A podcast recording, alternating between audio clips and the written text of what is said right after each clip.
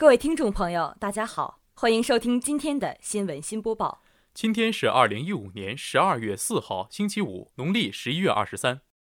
首先，请您收听内容提要：辽宁大学文学院道德讲堂活动顺利开展，本学期梦想配音社社课圆满结束，我国嫦娥四号将实现世界首次月球背面软着陆，我国音乐产业“十三五”蓝图发布。习近平同津巴布韦总统穆加贝举行会谈。接下来，请您收听本期节目的详细内容。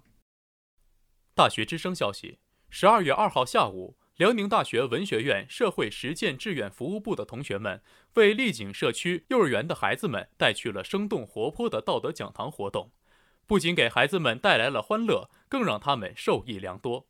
首先，王佳慧同学给大家讲述礼的起源。从“礼”这个字的字形结构开始，讲出其中包含着的历史故事。接着，他通过孔融让梨的故事，告诉孩子们要谦虚礼让、孝亲敬老，做一个懂礼貌的好孩子。之后，乔雪同学为孩子们讲述了城门立雪的故事，告诫大家要用尊重的态度对待老师，无论何时都勿忘师恩。接着，杨宇航同学和盛书伟同学为大家讲述了小猪家邻居的童话故事。他们通过小动物活泼可爱的形象，告诉了孩子们借了别人的东西要及时归还的道理。他们带领小朋友们唱起了儿歌《小燕子》，场面和谐动人。同学们还带领小朋友们玩起了游戏，场面十分热闹。最后，李泽桃李道德讲堂在孩子们朗读《弟子规》的声音中圆满结束。参与本次活动的张海曼同学说：“我们大学生作为道德力量。”从仁义礼智信中的礼出发，开展以礼则桃礼为主题的道德讲堂，希望能用礼的道德来教化孩子们，让他们在社会家庭中能孝敬父母、尊重老师，从桃礼开始树立礼仪规范，为社会做出贡献。本台记者郝林报道。大学之声消息：十二月一号，我校梦想配音社本学期的最后一节社课圆满结束。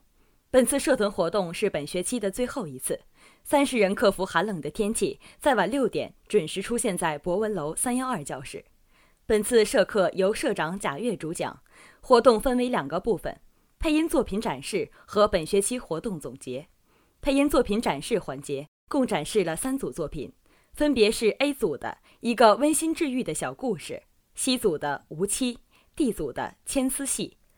作品展示之后，社长对社团本学期的工作作出阶段性总结，并在总结中提出需要改进的地方，同时对社团下学期的发展提出展望，其中包括经验交流、社团课程的微信推广等，并重点提出了广播剧的录制。本次会议回顾了梦想配音社本学期活动，肯定了社团们对配音活动的热情和对社团工作的付出。并提出下一步的规划，真正做到了回顾过去、立足当下、展望未来。本台记者卢一品报道。凤凰网消息：十二月二号，国防科工局组织召开探月工程重大专项领导小组第十四次会议，审议通过嫦娥四号任务实施方案调整报告、研制总要求及后市总体研制计划。我国嫦娥四号任务将实现世界首次月球背面软着陆。过去一年多时间里，我国航天相关部门组织对嫦娥四号任务进行了论证，准备将嫦娥四号发射到月球背面着陆。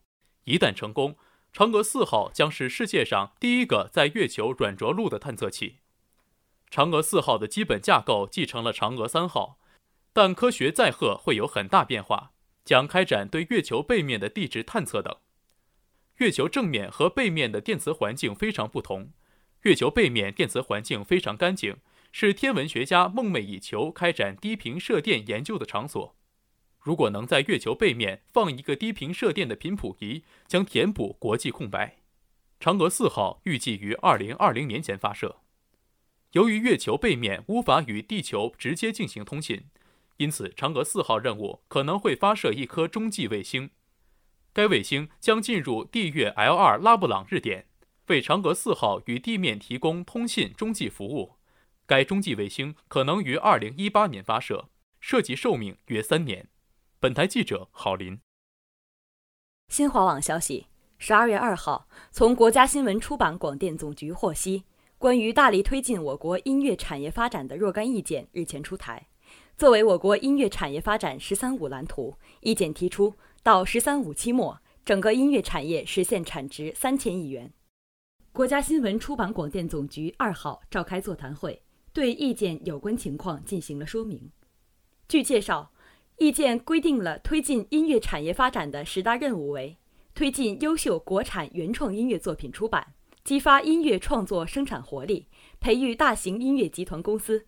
加快音乐与科技融合发展，推进音乐行业标准化建设，搭建大型专业音乐平台，促进国际交流与合作，推动中国音乐走出去，实施音乐人才培养计划，推进国家音乐产业基地建设。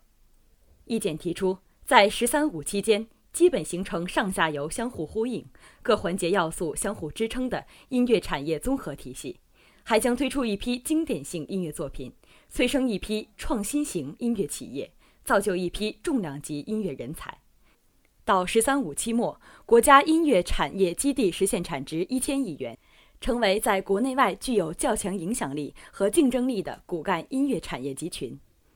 为保障音乐产业发展，意见明确了将实施项目带动战略，加大产业资金支持力度，推动行业组织建设，加强版权保护和市场监管。据悉，“十三五”期间将逐步实现数字音乐的正版化运营，同时坚决依法查处含有有害内容的音乐作品。本台记者卢一品。新华网消息：国家主席习近平一号在哈拉雷同津巴布韦总统穆加贝举行会谈，两国元首高度评价中津传统友谊，共同规划未来两国关系发展，就深化务实合作达成重要共识。习近平指出。中国和津巴布韦是真正的全天候朋友，中津传统友谊源远流长、历久弥新，双方在各自发展过程中守望相助、精诚合作。中国永远不会忘记老朋友。我此次访问津巴布韦，就是为了巩固中津传统友好，深化务实合作，推动两国关系迈上新台阶，更好造福两国人民。习近平强调。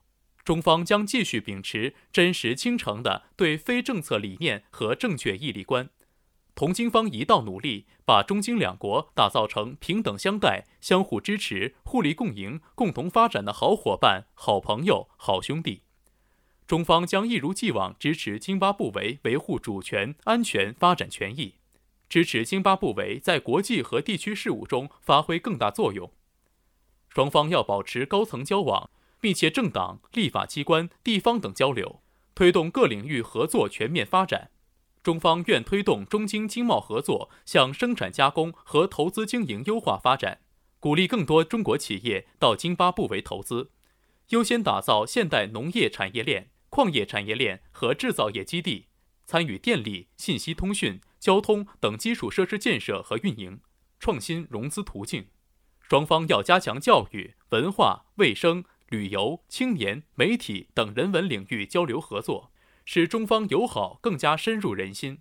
我们愿同中方就二零三零年可持续发展议程等重大问题加强协调和协作，密切在国际组织中配合，以维护发展中国家权益，促进国际关系民主化。会谈后。两国元首共同见证了两国政府经济技术合作协定及基础设施建设、产能、投融资、野生动物保护等领域合作文件的签署。当天下午，习近平还前往津巴布韦民族英雄墓敬献花圈。王沪宁、栗战书、杨洁篪等参加上述活动。本台记者周晓文。本期的节目就为您播送到这里。导播胡祥月，编辑郝林、卢一品。周晓文、李舒阳，主播赵雨熙、李正红。稍后，请您收听本台的其他节目。